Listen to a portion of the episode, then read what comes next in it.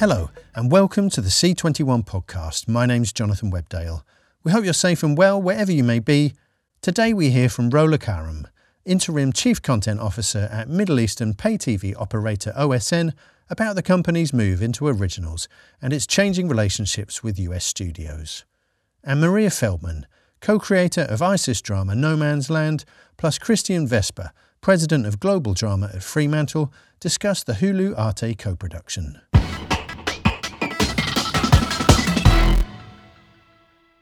Rola Karam is Interim Chief Content Officer of Pan Arabic and MENA pay TV operator OSN, whose channels span 25 countries, featuring content from a broad array of international partners, including exclusive deals with HBO and Disney. Plus. But the company is increasingly moving into original programming, adapted unscripted formats such as Come Dine With Me, and pre buying overseas dramas like Hulu Arte Copro No Man's Land, which it then brands as its own. Karam spoke to Gunnar Hughes about this recent increase in homegrown shows and the focus of OSN's content strategy, how its long standing relationships with the US studios are changing, and what's on the shopping list for the year ahead. My name is uh, Rola Karam. I've been with OSN for the past four years, I would say. I rejoined OSN back in uh, early 2017 as the VP of uh, Content Acquisition and Head of Arabic Channels. Currently, um, uh, since May, I've been uh, interning as the CCO until uh, our CEO finds a, a, candidate for this position. So, my main role in the company is leading the commercial and the licensing of content at OSN for the whole uh, platform. So we do the acquisition for uh, the linear DTH, acquisition for uh, the OSN streaming, and the on demand. So we take care of the uh, content acquisition. Um, my main focus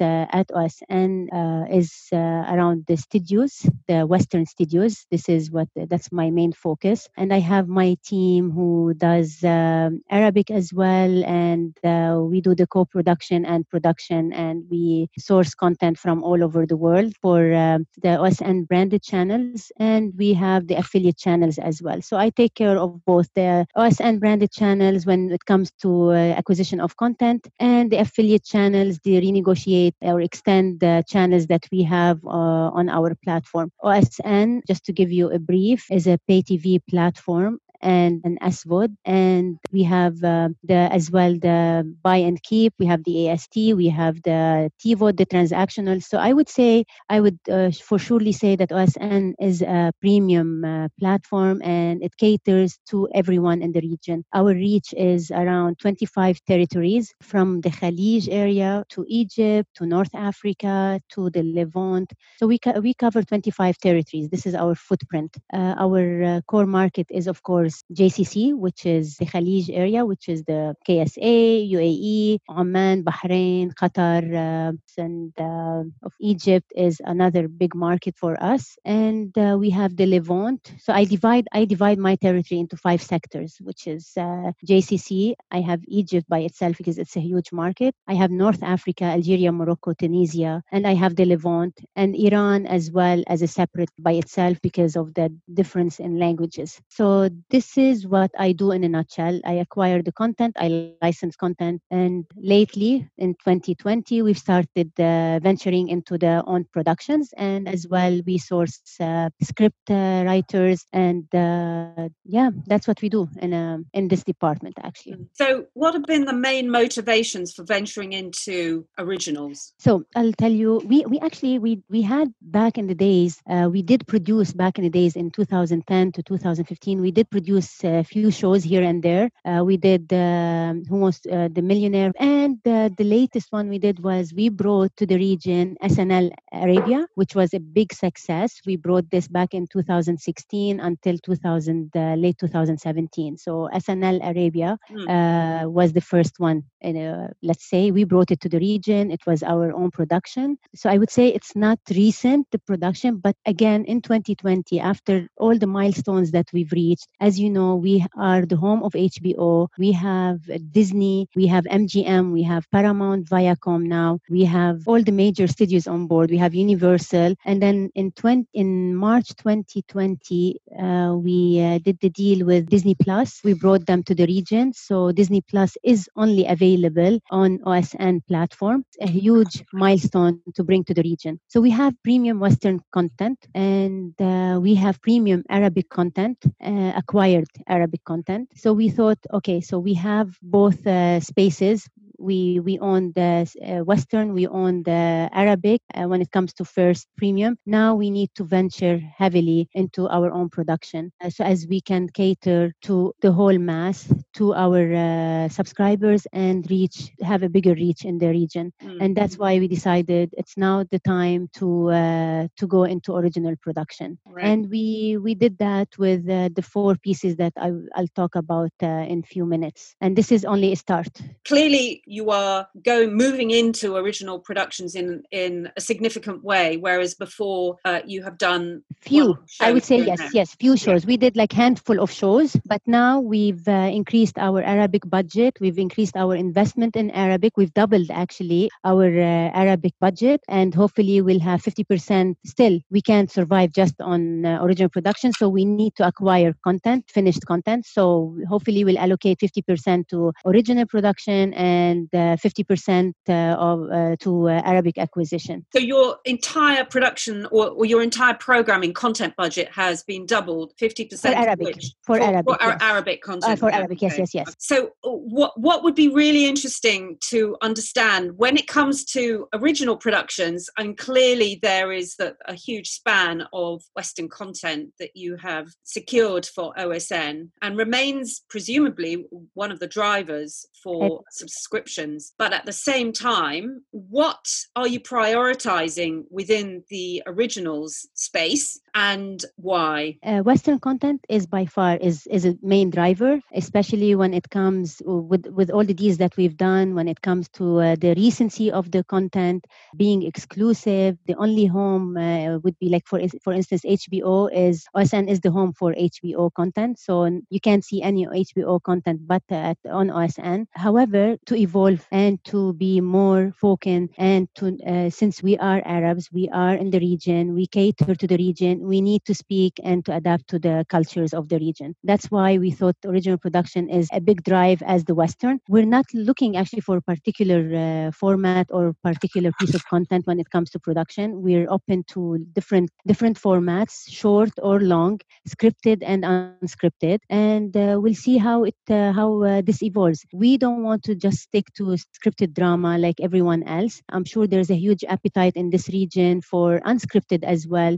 Uh, we recently we looked uh, come dine with me in arabic yalla nitasha. And it's actually it's uh, it's a huge success the production team uh, uh it's an itv production so they came to dubai and they shot about 45 episodes here in dubai even though there was uh, lockdowns and corona. So we we did 45 episodes. The contestants were from um, they're based in dubai but they're all from expats from uh, the arab region. So we had egyptians we had lebanese we had jordanians we had syrians we had north africans Saudis, we had locals as well from uh, Dubai. So the contestants are from the region and they each one brought their own different flavors and their own different traditions and that's why it made the show successful and with humor elements as well. So so it proves that it doesn't have to be a scripted series, it can be unscripted. So this is uh, as an uh, as one example. The other series uh, or the other entertainment talk show that we uh, did is uh, called Adet Regala, which is an Egyptian um, talk show where we have uh, three male uh, celebrities. And again, this is the third season. So the first two seasons were very much Egyptian centric, but we decided this time around,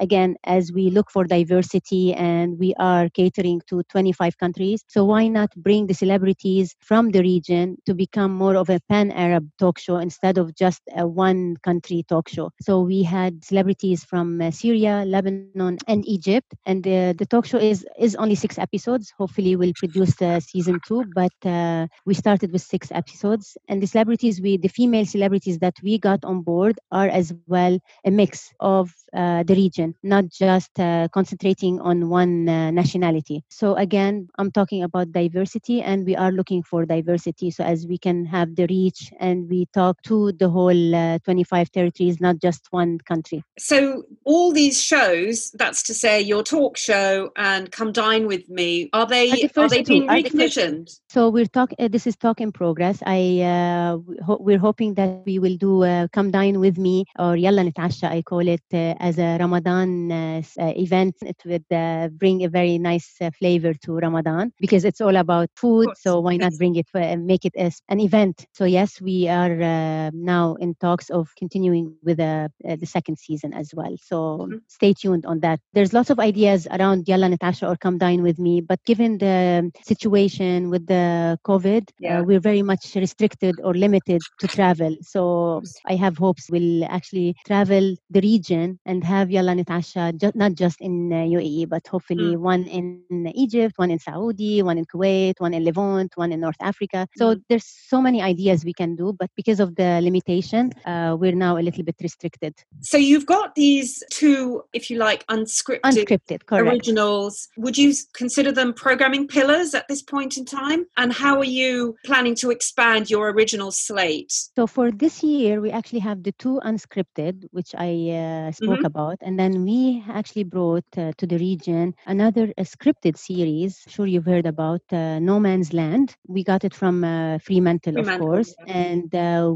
we claimed it as an original for the Middle East only. Like Hulu, they it's their production for USA as well, Arte for I guess Europe, and for MENA it's OSN. So this is the Western scripted series, the third one that we have, and we actually launched last um, in October. No Man's Land. It's an eight-part, uh, eight-hour series uh, about uh, the ISIS slash the Yazidi women, which is this time around they they're taking the different angle, and it's all about the women, these women, these tough women that they're fighting the ISIS. And it's a very nice, heavy, tense series that I recommend for you guys to watch it. On No Man's Land, did you have any creative involvement, or is it more like a pre-buy? So let's say it's a pre-buy, and it was an opportunity for for us to explore that kind of uh, content mm. and the genre. So it was an opportunity for us and to uh, lock it as an OSN original, yes. Something new we've never ventured in. I would say it's Western again, so it's different for the region to have an uh, Western series uh, as an OS, as an original.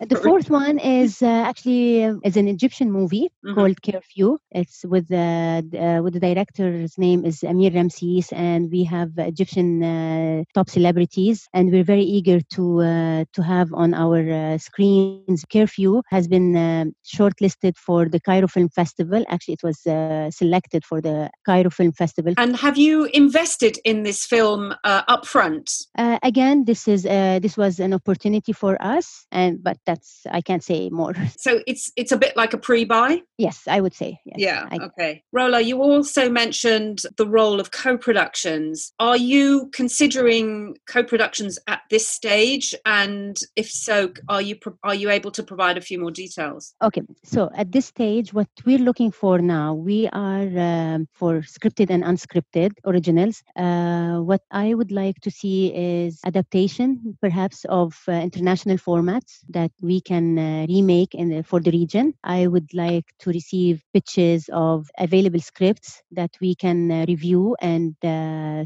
shortlist if there's an interest. Perhaps um, some ideas, new ideas that we can bring uh, to the region that uh, haven't been uh, explored here. When it comes to co-production, yes, again, but it depends on the title and it depends on what's available out there. So uh, we're open to whoever knocks our doors and pitches uh, us with ideas. So it, we're not limiting ourselves. Mm-hmm. If anyone comes from Asia has has a good idea for us, we are more than welcoming them to come on board anyone from Africa, anyone from uh, all over the world. So, as I said, we're looking for short, uh, scripted and unscripted, family, or even edgier content. So, I, know there's no limitation. Even even if there's an opportunity for us to go into animation, I would do that. Family content, kids content is as well as big in this region as uh, adult content. Uh, so, uh, yes, everything I would say, all genres. We have to keep in mind that we have to uh, cater to the region, to the to the cultures, and adapt whatever ever international to this region so it can be successful what is the best way to pitch to osn i would say they can reach out to me email is the easiest way and then uh, I can uh, forward their their content or their pitches to the bigger group. Mm. We're a committee of around 10 people that we review scripts and we review treatments and all these pitches. And accordingly, we shortlist and we go back with an interest or no interest. And can I just ask you, what do you yes. see as the main opportunities for OSN over the next year? And what do you consider to be your biggest challenge over the next year? Well, yes, uh, that's a good question. The challenges are, as we all know, being with the studios providing less content when it comes to movies but we are smart enough to have backup plans especially for my channel so we already have uh, backup plans in in the pipeline this is a huge challenge because the studios are they have their own challenges as well however what helped us is the deal that we did with disney plus this was an added value a big added value i would say for us and this will take us for it will cover us for 2021 onwards and not to forget like with the acquisition we we have a, a beautiful slate uh, in q1 q2 of 2021 when it comes to series from uh, the studios and uh, Arabic as well. So uh, I'm happy to say there are challenges when it comes to theatrical releases, movies that we're we've already worked on a backup plan. But when it comes to scripted series and the other genres, we're covered, and I'm not worried about that. Mm-hmm. And especially now since we're venturing into the original production, so I'm hoping that every hopefully will introduce our audience and our subscribers every two months with a new new piece of content aside from the beautiful slate that we have coming for 2021 because I, I, don't want to discuss q3 q4 because you never know what happens. And to what extent are digital and linear services traveling hand in hand or are you seeing a significant shift? Yes the shift is of course happening even in this region slower than the rest of the world of course. Our uh, pay tv and free to air in this region is still huge. Uh, you know we have there's over 300 free to air channels i guess in in the region. So pay TV and uh, DTH is still big, but the shift is happening with the penetration of uh, international and global SVOD players uh, with local SVOD players. We can um, see that the shift is happening. When the sh- when the shift will completely happen, this will take time. I, I would say about a few years down the road. I, I, I, still believe in family time. I still believe in uh, being families gathered around the big screen and watching uh, content that is programmed and uh, curated for them instead of just going uh, watching their content uh, on their devices individually. Let's not forget that Ramadan is a huge month for us. It's a huge event for this region. So the tradition is for families to come together and watch TV as a family in the living room and tune to their your channel to watch your content. And I don't think this tradition will be diminished anytime soon. Our uh, ancestors had it, and I think our future generations will have it. This is uh, this is a huge religious event. So the, their viewing habits, I don't think this will change in the next few years. I don't think so.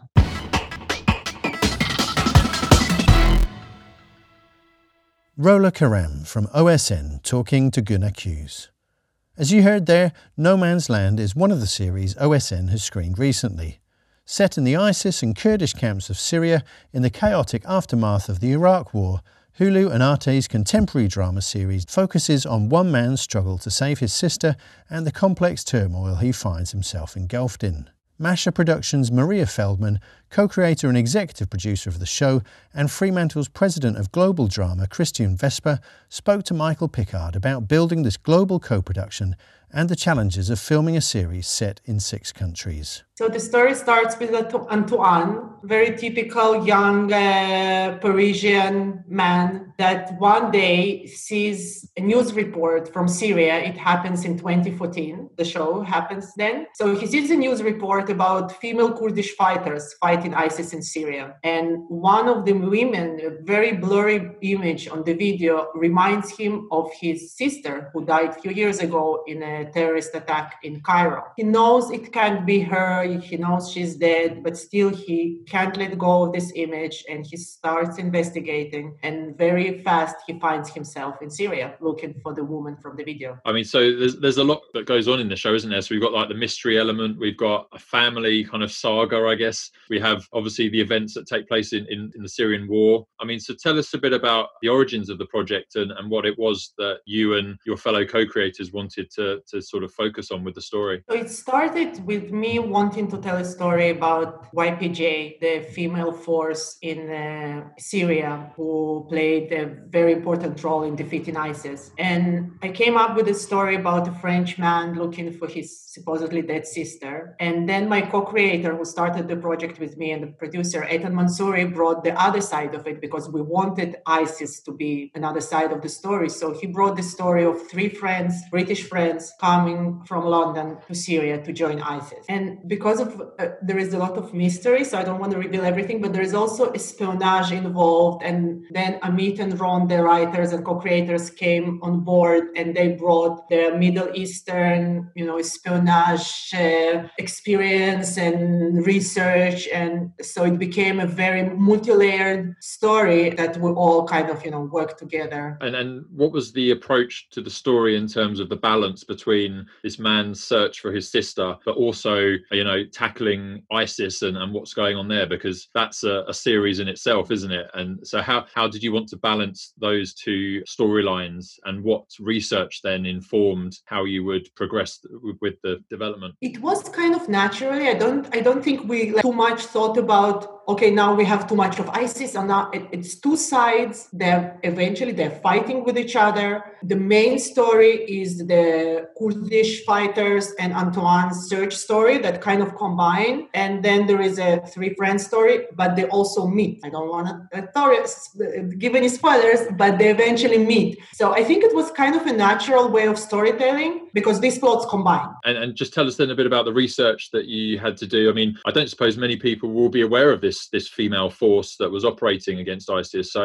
I mean, how how realistic is the show then, and, and how did you use the research in the story? We tried it to be as realistic as possible, and it was a lot of research was involved. So at first, we started with just reading and watching everything that was filmed in the region. I was following uh, Kurdish fighters and also ISIS fighters on uh, social media and Twitter. You know, they have Twitter accounts, and then we had more professional people, um, Israeli war more journalistic angle uh, helped us a lot. And um, we also had dialect coaches and culture consultants in pre-production and on set, both from the Kurdish side and also from Arabic side. A lot of translations and translators were involved. So just the card in the credits of all the translators and dialect coaches is like you will see a lot of names there. We also worry about what kind of lists Maria is now on, given all of her research and, and Twitter followers followings. Yeah, that's that, that would be a, a, real life documentary to uh, follow the series, maybe. You know how you did it. I mean, Christian, um, then tell us a bit about Fremantle's involvement because there are a lot of co-production partners. The the series has two initial broadcast partners with Hulu in the US and Arte in France. Tell us a bit about the role that you had in, in bringing the, the pieces of the puzzle together. Yeah, so I have a relationship with Haut et Court, the uh, French producers. Uh, they introduced me to Maria and the project at Series Mania in when was it, Maria? 2016? 17. Yeah, 17 that winter. And you know, we as a distributor at the time we were just starting to invest in development as well in, a, in sort of a different way than a normal distributor. And they pitched me on this project, and they won the pitch at Series Mania, the pitch contest, and I wanted to, to make sure that Fremantle was involved. So we eventually ended up agreeing to finance finance the development along with Haut et Court and, and working with Maria. And then they brought on the writers. And then once the project got to a certain stage of development, we then, I went out with Maria and Caroline Benjo from Haut et Court and we pitched it to um, US networks first. I mean, we, the role that we wanted to play as Fremantle and that we did play was, you know, supporting development and then helping set it up in a way that was most conducive to, you know, maintaining the project's independence and vision and point of view. Uh, we ended up bringing Hulu on board and then Arte at the same time, basically, which was exciting because I think, you know, it was a different kind of project for Hulu. They were really excited by the creative, by the writers, by the producers. And also, I think that both Hulu and Arte were really keen to work with each other. It hadn't been done much. And it ended up basically the way the project came together was a combination of uh, Hulu and Arte and then Fremantle. Uh, in addition to having supported development, we stepped in as a co-financer as well. And so, yeah, no, was a, it was a great experience. And Maria, from I guess the creative aspect of that relationship, then how did you have to feed into all these different partners who I guess are very invested in your initial pitch, but then may have contrasting expectations of how the show might be filmed and, and ultimately what they'll get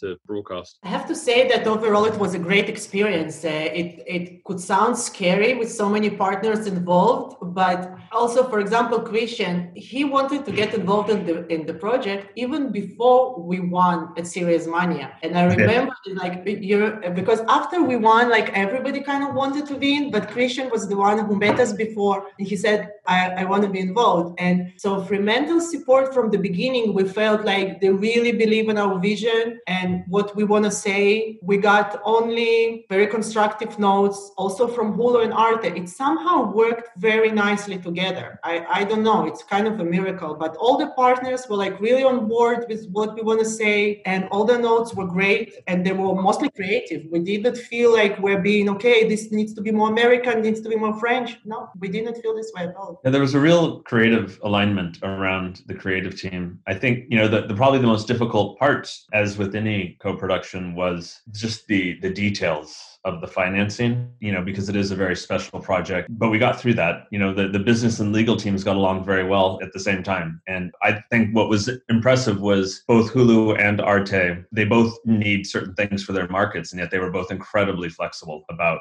what the other needed. Yeah, I, I guess if you if you go back to what 2016, 2017, the COVID aside, you know, the business has changed a lot in just those three or four years, hasn't it? So I guess that this project has maybe co-production would be easier now, would they, do you think, back then, or how how has the process of a co-production changed during the course of making the show? I mean, I think it's maybe in some ways more difficult, partly because the American industry continues to consolidate into these big vertical studios and broadcasters. So it's narrowed the opportunity. That said, I think at the same time, at least from our perspective at Fremantle, where we're, we are getting more involved in development and, and sort of becoming a combination studio distributor distributor, we, we have more experience in doing this. I think certainly working with uh, Maria and Haut et Court, we hope to do it a lot again in the future because we've definitely figured out how to work together. And I, I hope our network partners agree, but I think that they would also, we would all work together again as a group for sure. Absolutely. There's obviously a lot of interest in the project. What is it that you saw as global partner that you felt would play to audiences around the world in, in the show?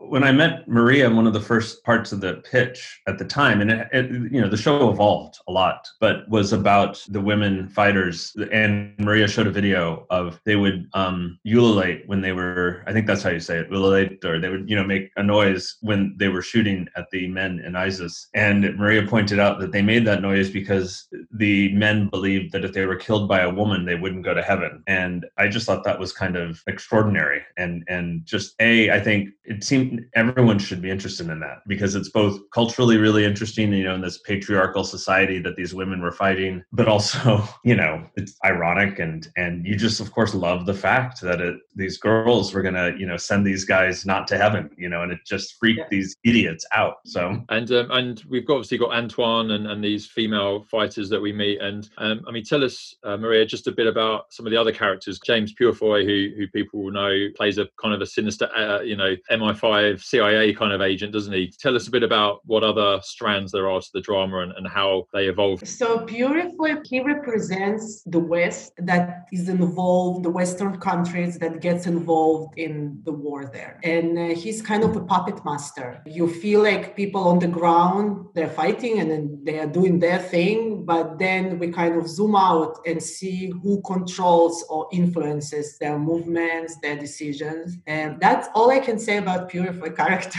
without, without giving any spoilers. There are a lot of small characters, but important characters on the show. So, of course, there is uh, Kurdish women. We have an amazing Kurdish origin uh, actress, Rhoda, playing the commander. And we have all the foreign volunteers. Probably people know that a lot of foreigners were coming to join on ISIS side the fight, and they don't know that a lot of people from Europe and from the US were coming to join the Kurdish side. So we have these small characters, but that are very important in the show that are foreign volunteers on both sides. You know, while uh, we're thinking a bit about next seasons and what next, and almost every character you can do in spin-off and tell their story and go with them so much.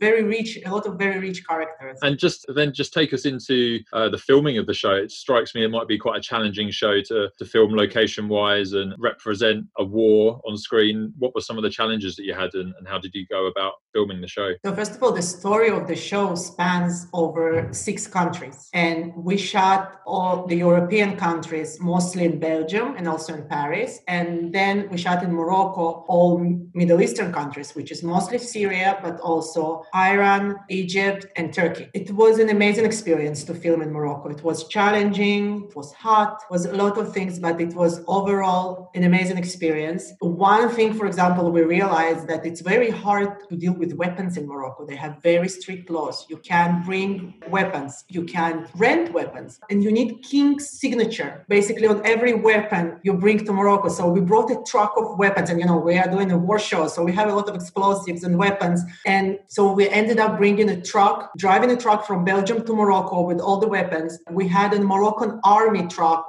with the soldiers with us on set. Every day we had a functioning weapon on set, which was most of the days. And we had, they were counting the shots and we, you have to pick and bring them. You have to collect all the shells in the end of the day and they count them and there are fines. Like if you don't collect all the shells. So there are different rules, but different challenges in Morocco. Like we wanted to film in one place, but the closest place to sleep, at a hotel, is three hours drive. So a lot of locations fail just because you can't really get there. So it was very challenging, but very exciting. And just, I mean, how do you hope viewers? What kind of perspective do you hope viewers come away from the show with? Is it is there one particular theme or something that you would like them to to focus on, or how should they, um, you know, watch as these events unfold? I think my answer would have been different before COVID, and now I feel like we got so close in our own worlds that now I just want to remind the audience, but there is a wider world. There are different countries. There are people who are suffering for other reasons than COVID, and there are still wars going on. There are still refugees. People are still fighting for their basic freedom, and people from different countries meet and fight together. So, like this